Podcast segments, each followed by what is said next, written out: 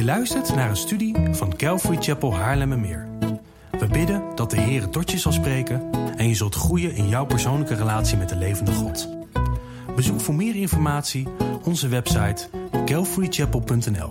Dat is c a l v a r y c h a p e l.nl.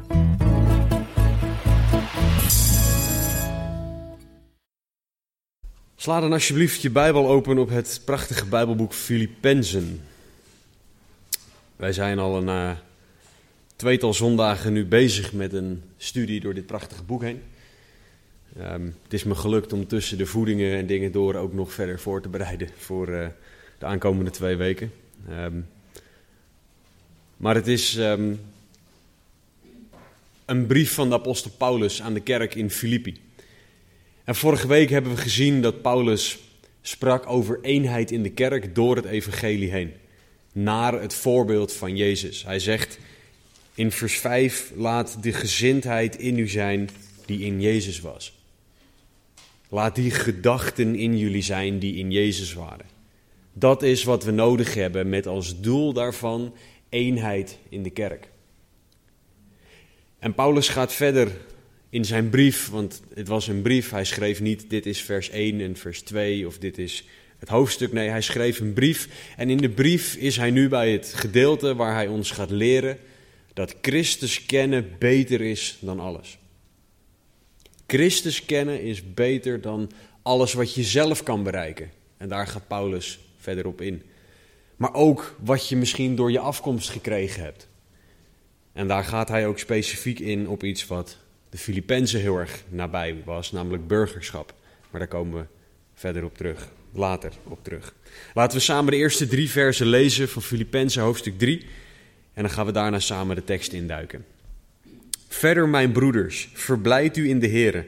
Dezelfde dingen aan u te schrijven is mij niet onaangenaam en het geeft u zekerheid. Let op de honden, let op de slechte arbeiders, let op de versnijdenis. Want wij zijn de besnijdenis, wij die God in de geest dienen en in Christus Jezus roemen en niet op het vlees vertrouwen. Vader God, dank u wel. Dank u wel voor deze dienst, dank u wel voor ons samen zijn. Dank u wel dat u een gevend, liefdevol en genadig God bent. Dank u voor uw woord en dank u wel dat u dat wil uitleggen aan ons vanochtend. Raak al onze harten aan, van de jongste tot de oudste. Laat iedereen hier veranderd weggaan. Heren, doe een wonder, doe uw werk. En heren, we bidden en vragen dat in Jezus' naam. Amen. Paulus schrijft een brief met een boodschap die hij van God doorgekregen heeft.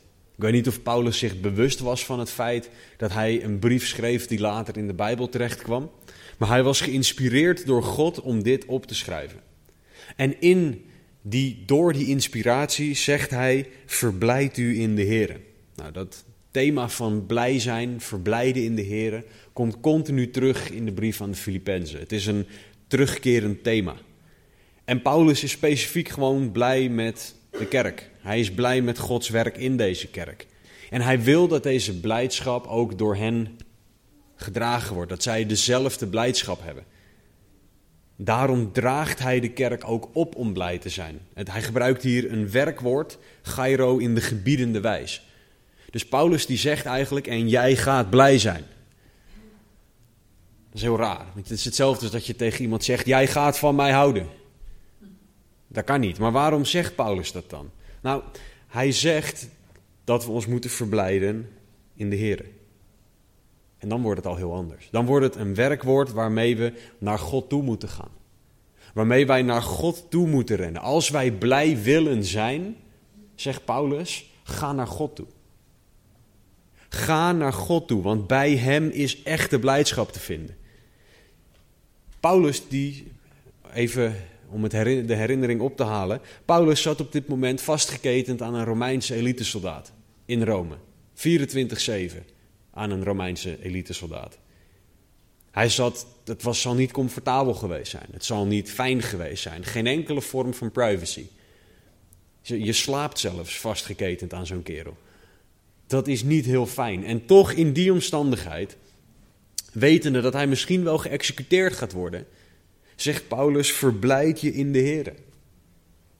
Dat is namelijk wat Paulus zelf geleerd heeft. Hij weet wie God is en daarom kijkt hij naar God in de plaats van naar zijn omstandigheden. En daar vindt hij blijdschap. Niet in het gevoel van waar hij op dat moment in zit. Want gevoel misleidt. De Bijbel leert dat het hart de plek is waar gevoelens beginnen. En in Jeremia 17 leren we dat het hart compleet misleidend is. Dus onze gevoelens, ondanks dat ze niet altijd slecht zijn, mogen nooit volledig leidend zijn. En dat is hoe je blijdschap kan vinden in de Heer in elke situatie door naar God toe te gaan en voor Hem te kiezen. Ondanks je emoties, ondanks wat je voelt, ondanks de omstandigheden. En Paulus die heeft dit al eerder meerdere malen tegen ze gezegd. Hij heeft dit eerder tegen ze gezegd.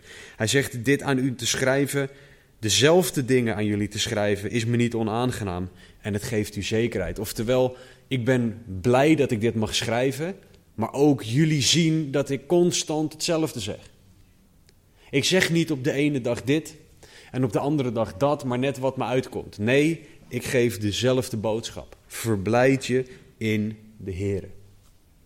Want dat is waar blijdschap is. En je zou dan verwachten dat als Paulus zegt iets over blijdschap, dat hij met een hele blijde, fantastische, op God gerichte, heerlijke boodschap komt. Maar hij gaat verder met vers 2 en 3. En daar zegt hij: Let op de honden. Let op de slechte arbeiders. Let op de versnijdenis. Want wij zijn de besnijdenis, wij die God in de geest dienen en in Christus Jezus roemen en niet op het vlees vertrouwen.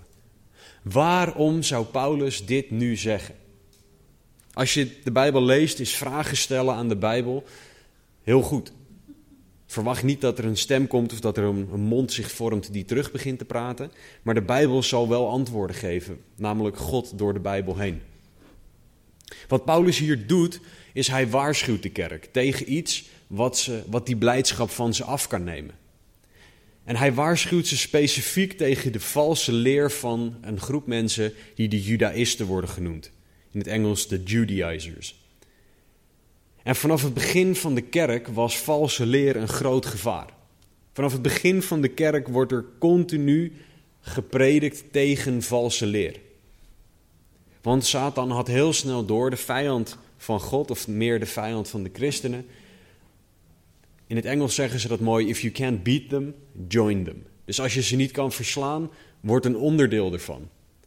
En dat doet hij door valse leer te brengen, die mensen afbrengt van God in de plaats van dat mensen echt naar God toe gaan. En Paulus die waarschuwt hier specifiek tegen leer die niet matcht met God, maar die van mensen afkomt. Dit is bedoeld om mensen van God af te houden. En deze Judaïsten, waar Paulus tot meerdere malen aan toe tegen spreekt, zijn mensen die de Joodse gewoontes en tradities als een voorwaarde voor redding zagen. Hoe moet je dat voor je zien? Nou, ik ben van geboorte geen Jood. Wat deze Judaïsten dan zeggen is: je moet eerst een Jood worden. Je houden aan de gebruiken en de gewoontes, de feestdagen vieren, etc. En daarna is Jezus pas voor je gestorven. Heel plat komt het daarop neer. Eerst Jood worden en dan kan Jezus je pas redden. Nou, dat is niet wat de Bijbel zelf onderwijst. Dat is totaal ook niet wat Jezus onderwijst. Maar er waren heel veel mensen die hiervoor vielen. Zeker mensen met een Joodse achtergrond. Die dachten, moet ik nou nog wel die gewoontes houden? De hele brief aan de Hebreeën is daar ook aan gewijd. De hele gelaten brief gaat daar ook op in. Maar Paulus gaat in vers 2 een aantal dingen noemen. En hij is heel hard. Hij is keihard in deze, in, in deze woorden. In vers 3 zegt hij: let op de honden. De orthodoxe Joden, die zeiden elke ochtend een gebed. De mannelijke orthodoxe Joden. Die zeiden: Dank u Heer dat ik geen vrouw, geen, geen ongelovige en geen hond ben. Dat kan je opzoeken, dat bedenk ik niet. Dat is echt een, een gebed dat die mannen uitspraken. En zij zeiden dus, die orthodoxe Joden, dat een ongelovige, dat was voor hun ook wel gelijk aan een hond. En Paulus die zegt dus, jullie moeten oppassen voor die valse leer die door honden gebracht wordt. Mensen die jullie op die manier zien. Deze mensen die wilden dat je terugging naar de Joodse tradities, daarvan zegt Paulus, hun leer is niks waard. Let op de honden. Hij zegt let op de arbeid, op de slechte arbeiders. Letterlijk staat hier let op vernietigende arbeiders. En deze judaïsten onderwezen dat je dus eerst je, je, je redding moest verdienen door Jood te worden en door de tradities te houden en de dingen te doen. En dat je daarna pas gered kon worden. Geloof plus werken. Als ik maar hard genoeg werk, dan verdien ik het om te mogen geloven en gered te worden. Maar Paulus en de hele Bijbel, God zelf, wil daar niks van weten. Paulus weet dat deze werken slecht en vernietigend zijn en niet opbouwend. Daarom zijn het slechte of vernietigende arbeiders waar we niet naar moeten luisteren, maar we moeten luisteren naar Gods woord. Paulus zegt als laatste in vers 2: let op de versnijdenis. Wat hij hier letterlijk zegt is: let op de verminking. Besnijdenis op de achtste dag van een, van een jongetje was onderdeel van het uh, verbond tussen God en het Joodse volk. Dat is tot op de dag van vandaag zo. Maar Paulus die zegt hier, de besnijdenis als voorwaarde voor redding staat gelijk aan verminking. Hij zegt namelijk, wij zijn de besnijdenis, vers 3. Wij die God in de geest dienen en in Jezus Christus roemen en niet op het vlees vertrouwen. De Joden vertrouwden namelijk letterlijk op het vlees, namelijk de afwezigheid van een stukje vlees, als onderdeel van hun redding. Als je maar besneden bent, dan is redding nabij. En Paulus die zegt, let op de versnijdenis, let op de verminking, want besnijdenis is verminking als jij op Jezus wil vertrouwen. Want het is niet nodig als jij in Jezus gelooft om je nog te laten besnijden. Er is geen voorwaarde van besnijdenis in Christus. In vers 3 wordt duidelijk dat besnijdenis niks is voor de kerk. Het is van geen waarde. Maar we moeten God dienen in de geest. De Judaïsten die hadden hun eigen kunnen als basis. De wet houden. De wet naar je eigen kunnen compleet houden. Paulus wil juist dat de kerk uitgaat van Jezus werk. Van Jezus liefde, van Jezus kracht. Geloof en niet werken als voorwaarde. En hier is de noodzaak van het evangelie. Geloof je of denk je het te kunnen of moeten verdienen? Paulus maakt duidelijk dat het om geloof gaat, niet om werken. En Paulus valt deze valse leer keihard aan. Hij zegt dat de kerk vast moet houden aan Gods woord, niet aan tradities. Hij zegt dat we niet terug moeten gaan naar het Jodendom, ook niet naar het vieren van de feesten. Die hebben een bepaalde waarde om dingen te begrijpen uit de Bijbel, maar we hoeven die feesten niet te vieren. Want als wij daar naar terug moeten gaan, als dat een verplichting is, waarom had, moest Jezus dan komen? Want Jezus zegt dat het uit geloof is en niet uit werken. Wij moeten ons vasthouden aan Jezus en het evangelie, want dat evangelie, Jezus die gekomen is, die op de aarde leefde, gestorven en opgestaan is voor ieder mens, en wij hebben de optie om dat aan te nemen voor onze zonde, dat is wat eeuwig leven geeft. Niet mensen, niet je eigen werken. En omdat het zo lijnrecht tegenover Gods werk staat, Gods wil staat, is Paulus er zo hard tegen. Paulus gaat verder en hij gaat vanaf hier aangeven met die judaïsten in het achterhoofd wat hij zelf allemaal bereikt had en hoe hij dat ziet in het licht van Jezus kennen. Laten we beginnen te lezen vers 4 tot en met 6. Hij zegt, hoewel ik ook reden heb om op het vlees te vertrouwen. Als iemand anders denkt te kunnen vertrouwen op het vlees, ik nog meer. Besneden op de achtste dag uit het geslacht van Israël, van de stam van Benjamin, een Hebreeër uit de Hebreeën, wat de wet betreft een fariseer, wat de ijver betreft een vervolger van de gemeente, wat rechtvaardigheid betreft die in de wet is, onberispelijk. Naar Joodse maatstaven kon Paulus zeggen, ik ben naar de wet onberispelijk. Vanuit het Joods oogpunt, als we even teruggaan naar vers 4, had Paulus heel veel om trots op te zijn. Paulus studeerde onder een bijbelleraar die Gamaliel heette, wat een van de, wat een van de opperrabijnen van die tijd was. En Paulus was soort van onderweg om in de de, ja, de, de top 2, 3 procent, misschien nog wel minder, van de mensen te studeren en onderdeel te worden van die selectieve groep, die selecte groep. Hij had alle reden om op het vlees te vertrouwen, want hij had dat allemaal zelf bereikt. Hij had hard gestudeerd, dingen uit zijn hoofd geleerd, gedebatteerd. Hij had alles gedaan wat hij moest doen om onderdeel te zijn van die groep. Hij had zoveel om op te vertrouwen. Hij zegt dat hij in vers 5 uit de stam van Benjamin is, de Torah bestudeerde, uit de stam of uit van het geslacht Israël komt. Hij was onberispelijk. Vers 6. Hij vervolgde christenen, hij doodde christenen, hij zette christenen in de gevangenis. En dat gaf hem het idee dat hij wat rechtvaardigheid betreft die in de wet is, onberispelijk was. Zijn eigen kunnen was op zo'n ontzettend hoog niveau.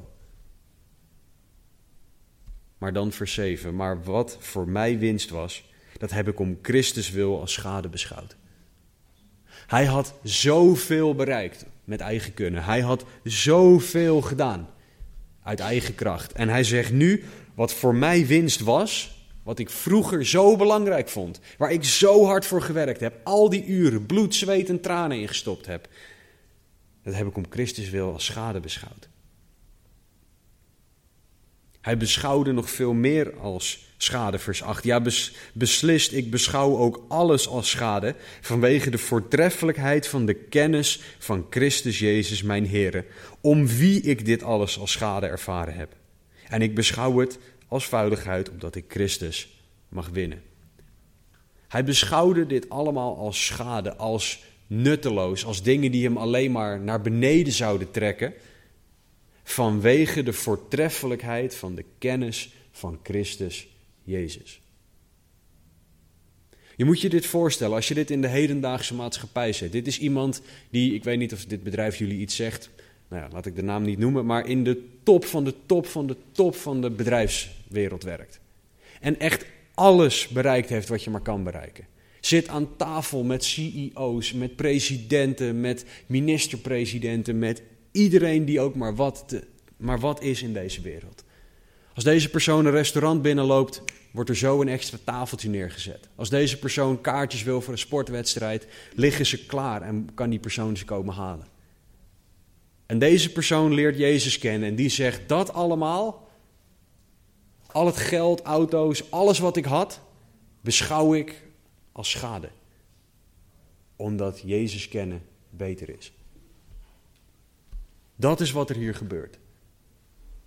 Alles wat je zelf kon bereiken, had Paulus bereikt in het Israël van die tijd.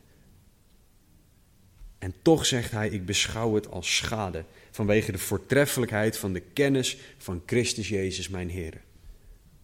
Jezus kennen was nodig voor eeuwig leven. Eigen kunnen leverde niks op, was waar Paulus achter was gekomen.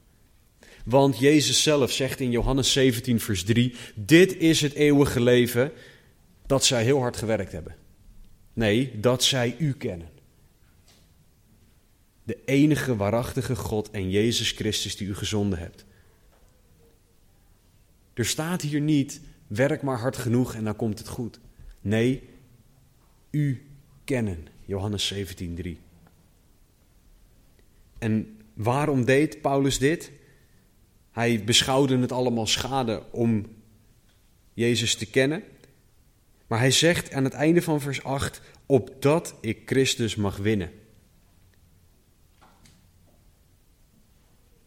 Dat is wat hij wilde. Christus winnen. Niet eigen, eigen kunnen, niet eigen bereikte dingen. In Johannes 6, vers 44 staat er dat niemand bij God komt tenzij de Vader hem trekt. Paulus die, wilde, die had door dat om Christus te kennen, om Christus te winnen, hij één ding moest doen. Dat was zijn ene handeling en dat was kiezen voor God. Hij hoefde niet meer zelf hard te werken, zelf alles te verdienen, zelf alles te doen, alleen voor God kiezen. Dat was zijn daden, of dat was wat hij moest doen. Redding verdien je niet zelf, dat ontvang je door Jezus. Het evangelie is Gods werk, Gods liefde en Gods genade. Het is niet Casper de Haan die hard werkt. Of vul je naam daar maar in. Nee, het is al zo lief had God de wereld. Het enige wat wij hoeven te doen is ontvangen en kiezen. Want God geeft ieder mens de keuze. En wij zeggen ja of nee met de gevolgen die daarbij horen. En dit is een heel belangrijk iets voor ons als christenen, dat God het werk doet. Ik werd er een, tijd, een tijdje geleden door God ook op aangesproken dat ik te veel zelf weer wilde verdienen. Te veel zelf weer aan de slag wilde gaan. Te veel zelf weer mijn eigen kunnen voorop zetten. Ik moet inzien dat God redt, dat God mij verandert, dat God het werk doet. En dat ik alleen maar hoef te geloven, te volgen en te ontvangen. Paulus had dat ingezien. Hij had zo hard gewerkt. En nu wist hij, Jezus, u moet het doen. God moet mensen bewegen. Ook die mensen in jouw omgeving waarvan je hoopt en bidt dat ze tot geloof komen. Wij moeten alleen geloven dat God het kan doen en wij moeten gaan waar Hij wil dat we gaan door Zijn kracht. God is niet van ons afhankelijk. Ik weet niet of jij het idee hebt, of dit idee hebt, maar dat God toen jij tot geloof kwam zoiets had van eindelijk, nu kan ik aan de slag. Deze miste ik, dit puzzelstukje, nu kan ik eindelijk mijn wil gaan uitvoeren. Ik hoop niet dat je dat idee hebt, want dat is niet zo. God is almachtig, soeverein, hij doet alles wat hij wil, onafhankelijk van ons. God heeft ons zelfs niet eens nodig. Betekent niet dat hij geen relatie met ons wil, maar hij heeft ons niet nodig. Want hij bestond al voordat wij er waren. En het ging best goed met God. God heeft ons niet nodig, maar hij kiest ervoor om een relatie met ons te hebben. En dat betekent dat wij het niet zelf kunnen, maar dat wij naar God toe mogen gaan door Jezus en mogen zeggen: Heer, u moet het doen. Ik kan het niet. Deze persoon, persoon X, waarvan ik zo graag wil dat ze tot geloof komen, u moet het doen, niet ik. Heere, doe uw werk, want u moet deze persoon overtuigen. De tweede reden dat Paulus dingen als vuiligheid beschouwen, naast Christus mogen winnen, was in hem gevonden willen worden, vers 9. Hij zegt, ik wil in hem gevonden en in hem gevonden wordt, niet met mijn rechtvaardigheid die uit de wet is, maar die door het geloof in Christus is, namelijk de rechtvaardigheid uit God door middel van het geloof. Paulus die had door dat in hem gevonden worden iets passiefs is. Iemand anders is actief. Wij worden gevonden op de plek waar we zijn. En dat is Gods werk. God moet ons ergens neerzetten. Colossense leert dat wij vanuit de duisternis naar het licht gebracht zijn. Niet doordat we hard gewerkt hebben, maar doordat God ons opgepakt heeft en ergens anders neergezet heeft. En wij mogen dus gevonden worden in Hem. Door Gods werk. En Paulus die heeft door dat dit rechtvaardigheid is die niet uit de wet is, maar uit geloof. Galaten 2 vers 16 zegt als volgt. Ik weet niet of ik die erop heb staan, uh, Ferry, excuus.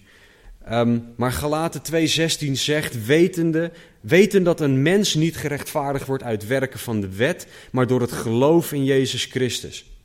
En ook wij zijn in Christus Jezus gaan geloven, opdat wij gerechtvaardigd zouden worden uit het geloof van Christus en niet uit de werken van de wet. Immers uit werken van de wet wordt geen vlees gerechtvaardigd. Er zal nooit een moment zijn dat God zegt: En als jij nou maar harder werkt, dan ga je het verdienen. En dan mag je de hemel in. Nee, God zegt: Zie ik Jezus? Ben jij afhankelijk van Jezus? Heb jij Jezus in jou? Dat is de eis. Geloof jij in Jezus? Dat is wat belangrijk is. Niet verdien je het zelf. Dit is denk ik wat Paulus echt blij maakte. Iemand als iemand met een, tussen aanhalingstekens, perfecte Joodse achtergrond. Om niet meer zelf te hoeven werken. Maar om te zeggen, Heer, u moet het doen. Ik kan me niet voorstellen wat voor een last van zijn schouders dat was. Jezus had Paulus laten zien dat Paulus een zondig mens was. Die een eeuwige schuld had bij God. Die, die Jezus bloed en Jezus eeuwige dood als betaling nodig had. Of Jezus uh, dood als eeuwige betaling nodig had, sorry. En dat dat is waardoor hij gered was. En Paulus die laat ons zien, hé, hey, maar jullie hebben hetzelfde nodig. Ik ben niet slechter dan wie dan ook, zegt Paulus, maar jullie hebben het nodig. Jullie hebben Jezus rechtvaardigheid nodig. Rechtvaardigheid door het geloof in Christus. Dat is wat de mens nodig heeft. Niet meer zelf de wet houden, niet meer zelf Gods liefde verdienen, niet meer zelf bepalen wat wel of niet goed genoeg is, maar weten dat Jezus voor ieder mens stierf. Hebreeën 2, vers 9. Want dat is wat wij nodig hebben. Jezus offer aan het kruis. Paulus is gaan inzien dat de rechtvaardigheid in Christus beter is dan de rechtvaardigheid uit de wet. Want uit de wet kunnen we het niet. Niemand kan de wet perfect houden. Misschien de eerste negen geboden, maar de tiende, gij zult niet begeren,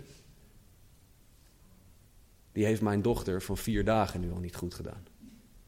Want zij begeert dat flesje met drinken erin, elke keer. Mijn dochter van vier dagen is nu al een zondaar die Jezus nodig heeft. Zo grappig, ik vertelde haar dat vanochtend terwijl, ze, terwijl ik er even vast had. Ze begon spontaan te huilen. Ik weet niet of het wat met elkaar te maken heeft. Misschien moet ik er dat nu nog niet vertellen, maar dat is wat anders. Maar de rechtvaardigheid die mijn dochter van vier dagen nodig heeft, is dezelfde rechtvaardigheid als die ik nodig heb, als die jullie nodig hebben. Die in Christus. En dat is wat de kerk moet leren. Dat wij echt moeten begrijpen. Dat onze rechtvaardigheid niet is uit werken. Niet is uit houden van de Joodse tradities, maar alleen door het geloof in Christus, de rechtvaardigheid uit God door middel van het geloof. Dit is het evangelie waarvoor Paulus vastzat in Rome.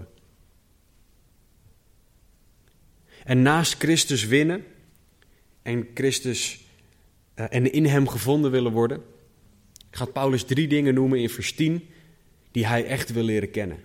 Drie dingen waar hij echt zich naar uitstrekt en voor inzet om te leren kennen.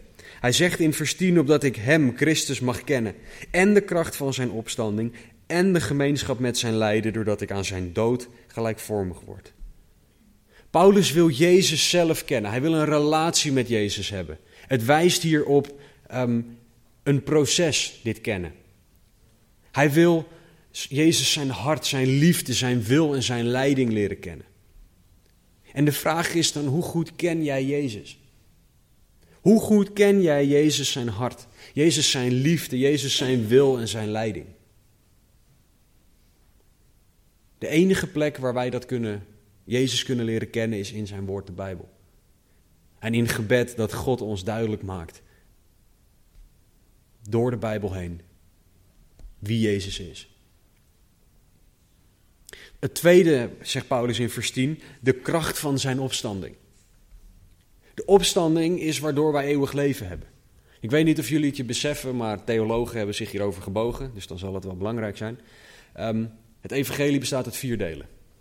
Eerste onderdeel is de incarnatie. Al die moeilijke woorden, het komt erop neer, God werd mens. Jezus kwam naar de aarde. Eerste deel van het evangelie.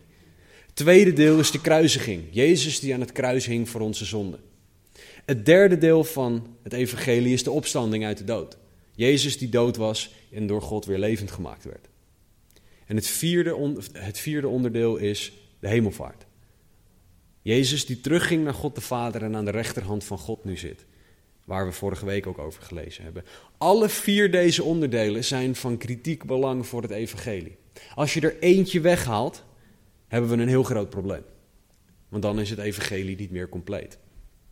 En dat geldt dus ook voor de opstanding. Heel vaak zeggen we, Heer, dank u dat u voor ons gestorven bent. zeg ik ook heel vaak. Maar hoe vaak danken we Jezus dat hij voor ons is opgestaan? 1 Petrus 1 vers 3 zegt het volgende. Geprezen zij de God en Vader van onze Heer Jezus Christus. Die ons overeenkomstig zijn grote barmhartigheid opnieuw geboren deed worden tot een levende hoop door de opstanding van Jezus Christus uit de doden. Zonder de opstanding van Jezus Christus zijn wij niet opnieuw geboren. Hebben wij geen hoop en hebben wij geen eeuwig leven. Dus er is een hele goede reden dat Paulus de kracht van Jezus' opstanding wil leren kennen. Want die opstandingskracht is ongelooflijk. En hij wil die kracht intellectueel, maar ook vanuit ervaring kennen. Net zo goed als de vraag is: hoe is jouw relatie met Jezus? Is de vraag: ken jij deze opstandingskracht? Hoe goed ken jij deze opstandingskracht? Leer jij die elke dag beter kennen? Ook die kan je in de Bijbel door gebed kan je die leren kennen. En je mag God vragen: Heer, laat het me zien wat het is. Maar vraag God erom, want het is heel erg belangrijk.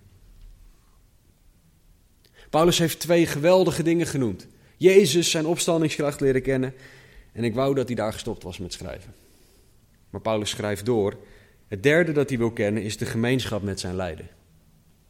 Dat is niet hetgene waar ik over het algemeen warm van binnen van word. Paulus heeft namelijk door dat christen zijn het beste, het mooiste, maar ook het aller, allerzwaarste is dat hem ooit zal overkomen in deze wereld. Romeinen 8, vers 17 zegt het volgende: Als wij kinderen zijn, dan zijn wij ook erfgenamen. Erfgenamen van God en mede-erfgenamen van Christus. Wanneer wij althans met Hem lijden, opdat wij ook met Hem verheerlijkt worden. Paulus begreep dat om met Jezus verhoogd te worden, we deel moeten zijn aan alles wie Jezus was. Paulus was blij als hij verdrukt werd. Paulus was blij in alles wat God op zijn pad liet komen. Want hij vond God belangrijker dan alles wat mensen hem aan konden doen. Hij vond Jezus kennen belangrijker dan alles wat hem kon overkomen. Ik zeg niet dat wij allemaal gemarteld moeten worden. Ik zeg niet dat wij allemaal uitgescholden moeten worden, dat wij op de straat gegooid moeten worden, dat wij gekruisigd moeten worden zoals Jezus. Maar iedere christen zal op een bepaalde manier verdrukking meemaken. Al is het een collega die je belachelijk maakt. Zij het in je gezicht, zij het zoals een goed Nederlander betaamt achter je rug om. Ehm, mensen die je belachelijk maken omdat je in een onzichtbare God gelooft. Mensen die niet met je willen praten omdat jij zegt dat bepaalde dingen zonde zijn. Mensen die jou links laten liggen omdat jij God belangrijker vindt dan iets oneerlijks doen. Allemaal zullen wij verdrukking meemaken. Alleen doen wij dat, of hoe ondergaan wij dat als eer aan God? Of zien wij dat als iets naars wat we moeten ontlopen ten koste van alles? Paulus die zegt, pas als je deel hebt aan het lijden van Christus, zal je aan zijn dood gelijkvormig worden, vers 11, om hoe dan ook te komen tot de opstanding van de doden. Dit is waarom Paulus dit wilde leren kennen. Paulus die besefte, Galaten 2:20, ik ben met Christus gekruisigd en niet meer ik leef, maar Christus leeft in mij. En voor zover ik nu in het vlees leef, leef ik door het geloof in de Zoon van God, die mij heeft liefgehad en zichzelf voor mij heeft overgegeven. Dit is Paulus' hoop. Dat op het moment dat hij komt te sterven, dat hij gelijk zal worden aan de opstanding van de doden, dus dat hij eeuwig bij God mag zijn. Dat is waar hij naar uitkijkt. Eeuwigheid bij God. Dit is wat hij wilde leren, leren kennen. Jezus, zijn opstandingskracht en de gemeenschap met zijn lijden, zodat hij zou weten, ik ben eeuwig bij God. Dat is waar hij zich naar uitstrekte. In vers 12 zegt Paulus niet dat ik het al verkregen heb of al volmaakt ben, maar ik jaag ernaar om het ook te grijpen. Daartoe ben ik ook door Jezus Christus gegrepen. Paulus was een hoopvol man. Paulus zag in dat hij alle voorgaande dingen nog niet vastgegrepen had. Oftewel, Paulus zegt, en dit is de man die best wel wat brieven in het Nieuwe Testament geschreven heeft: er is niks van God wat ik volledig begrijp. Helemaal niks. En toch leren wij door Paulus' brieven heen God kennen. Hoe bizar is dat? Hij zegt, ik, ik, ik heb het nog niet verkregen. Jezus kennen, de opstanding, kracht kennen, de gemeenschap met zijn lijden kennen. Ik ben er nog niet. Maar ik jaag ernaar om het ook te grijpen. Letterlijk staat er, ik ren er achteraan. Alsof je een worst voor een hond houdt die voor een kar zit en dat die hond maar gewoon blijft rennen. Zo is God niet. Het is niet dat God vreed is en zegt: ik, geef, ik hou je iets voor je neus wat je nooit zou kunnen halen. Nee, wanneer wij komen te sterven of wanneer we opgenomen worden, zullen wij dit gaan zien in, in alle volheid. Maar Paulus jaagt ernaar, hij zet zich ervoor in. En dat is denk ik ook iets waar wij veel van kunnen leren. Heel veel christenen zijn blij met slechts gered zijn. Zien Jezus als een soort brandbeveiliging. Ik heb een keer een, een, een, een Bijbelstudie gehoord waarin de, de, de, predikant aangaf: ja, dit zijn mensen die wanneer ze in de hemel komen, uh, hun kleren ruiken nog naar brand. Die zijn zo dicht bij de rand de hele tijd geweest. Wat kan ik doen om net niet over die rand te kukelen? Zo dicht mogelijk bij de wereld, zodat ik nog net aan de, bij God leef. Paulus die laat zien dat het ook anders kan en dat het anders hoort. Paulus laat zien dat er een heiligingsproces is. Paulus laat zien dat we stoppen met groeien als dit niet is wat we doen. Jezus had Paulus namelijk gegrepen. Hij maakte hem een nieuw mens, 2 Korinthe 5. Hij veranderde Paulus' denken, Romeinen 12. Hij maakte hem getuige, maakte hem een getuige naar de, naar de wereld, Handelingen 9. En hij veranderde Paulus naar het evenbeeld van Christus, Romeinen 8. Dat kon alleen als Paulus zich bleef uitstrekken, bleef groeien. Paulus zegt in vers 13, broeders, ik zelf denk niet dat ik het gegrepen heb. Hij herhaalt, jongens, denk niet dat ik dit zeg vanuit iemand die zegt en jullie doen het slecht. Nou, hij zegt, ik denk niet dat ik het gegrepen heb, maar één ding doe ik, vers 14. Vergetend wat achter mij is, mij uitstrekkend naar wat voor mij is, jaag ik naar het doel, de prijs van de roeping van God die van boven is, in Christus Jezus. Letterlijk zegt Paulus hier: Ik geef niet meer om het verleden. Hij zegt niet dat hij het vergeten is, maar hij vindt het verleden minder belangrijk dan Jezus. Bijbelcommentator Warren Wiersbe heeft hierover gezegd: Het betekent, betekent simpelweg dat we de kracht van het verleden breken door voor de toekomst te gaan leven. We kunnen het verleden niet veranderen, maar we kunnen wel de betekenis van het verleden veranderen. En onze toekomst is onze toekomst is Gods roeping. De hoogste en perfecte roeping die we kunnen krijgen. Dit is een eeuwigheid met God in de hemel. Dat is waartoe wij uiteindelijk geroepen zijn. En Christus kennen is beter dan vasthouden aan het verleden. Christus kennen is beter dan vasthouden aan je Hebreeër zijn. Beter dan vasthouden aan wat je zelf bereikt hebt, is wat Paulus ons aan het leren is. Hij is onze toekomst. En het effect van deze manier van leven, het lijkt wel alsof Paulus in herhaling valt, vers 15 en 16. Laten wij dan die geestelijk volwassen zijn, deze gezindheid hebben, de gezindheid van Christus. En als u iets anders gezind bent, ook dat zal God u openbaren. Maar tot zover wij gekomen zijn, laten wij naar dezelfde regel wandelen. Laten we eensgezind zijn. Eensgezindheid hoort in de kerk te heersen, zegt Paulus. En dat komt door de gezindheid, de gedachten van Christus te hebben. En in vers 15 is er iets heel belangrijks dat Paulus zegt. Ik kan er door de tijd niet op ingaan. Maar Paulus die zegt, als u iets anders gezind bent, oftewel als jullie het ergens over oneens zijn, of het niet met mij eens zijn, ook dat zal God u openbaren. In de plaats van dat je er met iemand anders over praat, bid dat God die ander zal laten zien wat waar is. Dat is hoe christenen met oneenigheid horen om te gaan. Maar Paulus die zegt, Christus is belangrijker dan alles. En dat geeft eenheid in de kerk.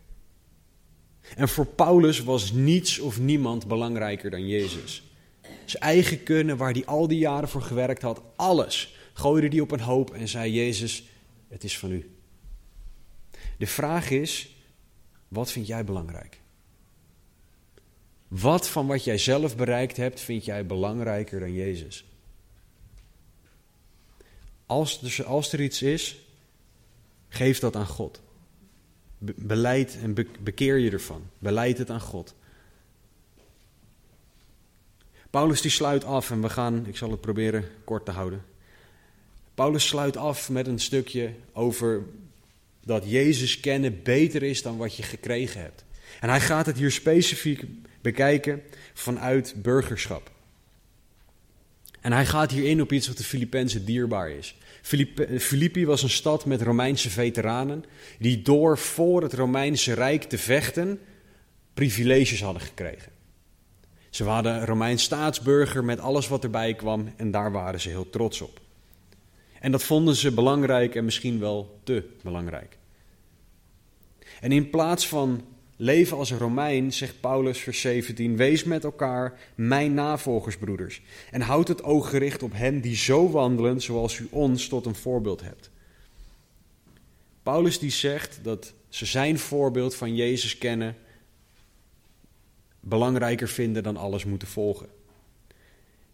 Het is niet slecht om een voorbeeld van een mens te volgen zolang die mens jou op Jezus wijst. Als die mens jou wijst op zichzelf, dan moet je stoppen met het voorbeeld van die mens volgen. Maar Paulus die zegt in alles volg Jezus. Ik doe dingen die je mag navolgen, zegt Paulus. Maar het komt er uiteindelijk op neer dat je Jezus moet kennen. In vers 18 en 19 zegt Paulus, want velen, en ik heb dikwijls met u over hen gesproken, en zeg het nu ook onder tranen, wandelen als vijanden van het kruis van Christus. Hun einde is het verderf, hun God is de buik, hun eer is in hun schande. Zij bedenken aardse dingen. Deze mensen waar Paulus het hier over heeft, die tussen aanhalingstekens kennen Jezus. Ze zijn misschien niet wettisch, maar ze gebruiken het kruis als excuus voor zonde. En daarmee worden zij vijanden van het kruis. Dit zijn mensen die zeggen: ja, maar God vergeeft toch wel. God is liefde, wat maakt het uit? Zij maken zichzelf vijanden van het kruis van Christus. Zij wandelen op die manier. Want het kruis zegt: ja, ik vergeef. Maar ga ook heilig leven. Zoals Jezus tegen die overspelige vrouw zei: ga heen en doe lekker waar je zelf zin in hebt. Nee, ga heen en zondig niet meer. Het einde van deze mensen, die vijanden van het kruis van Christus, is het verderf. Hun God is niet God, maar is hun buik. En hun eer is hun schande. Ze bedenken alleen maar aardse dingen. Ze kennen Jezus niet. Ze kennen iets anders. Iets dat ze misschien gepresenteerd is als Jezus, maar niet Jezus zelf. En in vers 20 en 21 komt Paulus bij zijn echte punt: burgerschap. Hij zegt: Ons burgerschap is echter in de hemel. Wij horen niet te leven als al deze dingen. Nee, ons burgerschap is in de hemelen, waaruit wij ook de zaligmaker verwachten, namelijk de Heere Jezus Christus, die ons vernederd lichaam veranderen zal, zodat het gelijkvormig wordt aan zijn verheerlijk lichaam, overeenkomstig de werking, waardoor hij ook alle dingen aan zichzelf kan onderwerpen. Paulus zegt hier tegen de Filippenzen: Zijn jullie bereid om dat wat jullie dierbaar is, jullie Romeins burgerschap, als schade te zien ten opzichte van Christus kennen? Vinden jullie hemels burgerschap belangrijker dan je privileges hier op aarde als Romeins burger? Want hemels burgerschap geeft Jezus, Romeins burgerschap geeft Caesar. Als het aankomt op Jezus versus Caesar, is niet echt een eerlijke strijd. Jezus wint in 100.000 miljoen van de 100.000 miljoen keren. Er zal nooit een situatie zijn waarin Jezus niet beter is. Alleen maken wij de keuze voor Jezus. Kiezen wij ervoor om Hem belangrijker en beter en meer te achten dan wat we krijgen in deze wereld? Bijbelcommentator Barclay heeft het volgende gezegd. Net zoals de Romeinse kolonisten nooit vergaten dat ze van Rome waren, zo moet jij nooit vergeten dat je hemelburger bent. En je gedrag moet overeenkomen met je burgerschap. Onze gedrag en onze hoop is op de toekomst gericht. Jezus zal ons een nieuw lichaam geven. Ik kom steeds meer in de club van dat ik ook ga uitzien naar een normale haarlijn. Hij zal een nieuw lichaam geven. Hij zal alles aan zichzelf onderwerpen. Hij zal de weg naar de hemel laten zien aan ons. Dit heeft hij al gedaan, maar dat is alleen mogelijk als we Jezus kennen. En Paulus' punt is dat Romeinse is leuk. Daar kan je gebruik van maken. Deed Paulus ook op een nette manier. Het hemelse is oneindig goed. Dus kies je tussen iets wat leuk en wat fijn en wat nuttig is, of kies je voor iets wat oneindig veel beter is, namelijk Jezus kennen. Niet eigen kennen, niet eigen kunnen, niet eigen daden, niet Joodse tradities of wat dan ook. Jezus Christus kennen. De belangrijkste vraag is: ken jij Jezus? Zie je, ken jij zijn liefde, zijn offer voor jouw zonde? Ken jij hoeveel hij voor, jou gedaan heeft? Besef jij je wat hij gedaan heeft? Als jij namelijk zijn offer niet geaccepteerd heeft, als Jezus kennen voor jou niet beter is dan alles, dan heb je een eeuwig probleem met God, namelijk zonde. En zonde staat tussen jou en God in. En zal ervoor zorgen dat je de eeuwigheid gescheiden van God doorbrengt. Vraag dan God vandaag om zijn liefde aan jou te laten zien. Bekeer je. Wat betekent vraag vergeving aan God. En vraag God om je te leiden in de goede dingen te doen. Geloof in God en je zal eeuwig leven hebben, is wat de Bijbel belooft. Als jij deze Jezus zegt te kennen, hoe belangrijk is Hem kennen voor jou dan? Ben jij bezig in dat proces van Hem leren kennen? Of vind je het allemaal maar, nee, brandbeveiliging is genoeg? Vind jij dingen die je zelf bereikt hebt belangrijker dan Jezus? Vraag God om, je het, jou te laten zien en bekeer je ervan. Zijn er dingen die jou gegeven zijn in dit leven, die jij belangrijker vindt dan Jezus kennen? Misschien zeg je nu nee, maar vraag God of Hij het daarmee eens is. En bekeer je van wat Hij je laat zien. En als laatste vraag God om een hernieuwde passie voor zijn zoon kennen. Want je hebt nooit genoeg passie voor Jezus. Je kent Jezus nooit goed genoeg, want Hij is oneindig en wij niet. Het beste wat je kan overkomen is Jezus kennen. En Jezus kennen is het waard om je tijd, geld en je energie in te steken. En als je wil weten wat jij echt belangrijk vindt, kijk waar jij je, je tijd, je geld en je energie in steekt. Is dat Jezus kennen of is dat iets of iemand anders? Paulus geeft ons het goede voorbeeld. De vraag is of wij dat voorbeeld volgen. Laten we bidden. Heere God, dank u voor uw genade. Dank u voor uw liefde. Dank u voor uw offer, waardoor wij nu voor uw troon kunnen komen. Vader, dank u wel dat wij het niet zelf kunnen verdienen. Dank u wel dat wij nooit iets kunnen doen waardoor u zegt: en nu ben je goed genoeg. Heer, want wij komen bij u als vieze zondaren. En alleen door Jezus kunnen wij gered worden. Alleen door het kruis. Heer, dank u wel dat we het nooit zelf kunnen verdienen. Maar help ons dan ook om nooit te denken dat we het zelf kunnen verdienen. Om nooit te denken dat we het zelf moeten verdienen. Help ons dan alstublieft om nooit te denken dat,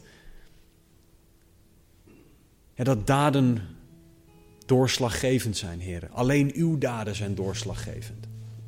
Heer, vergeef ons waar wij eigen daden, eigen kunnen, zoals Paulus hier de Joodse tradities noemt, Heer. Als we dat belangrijker vinden dan u, dan u kennen, Heer, vergeef ons. Heer, als er hier mensen zijn die door u aangesproken zijn, Heer, bemoedig hen, corrigeer hen, toon hen uw liefde. Heer, dank u wel dat u zo ontzettend goed bent. Spreek alstublieft tot iedereen die hier zit.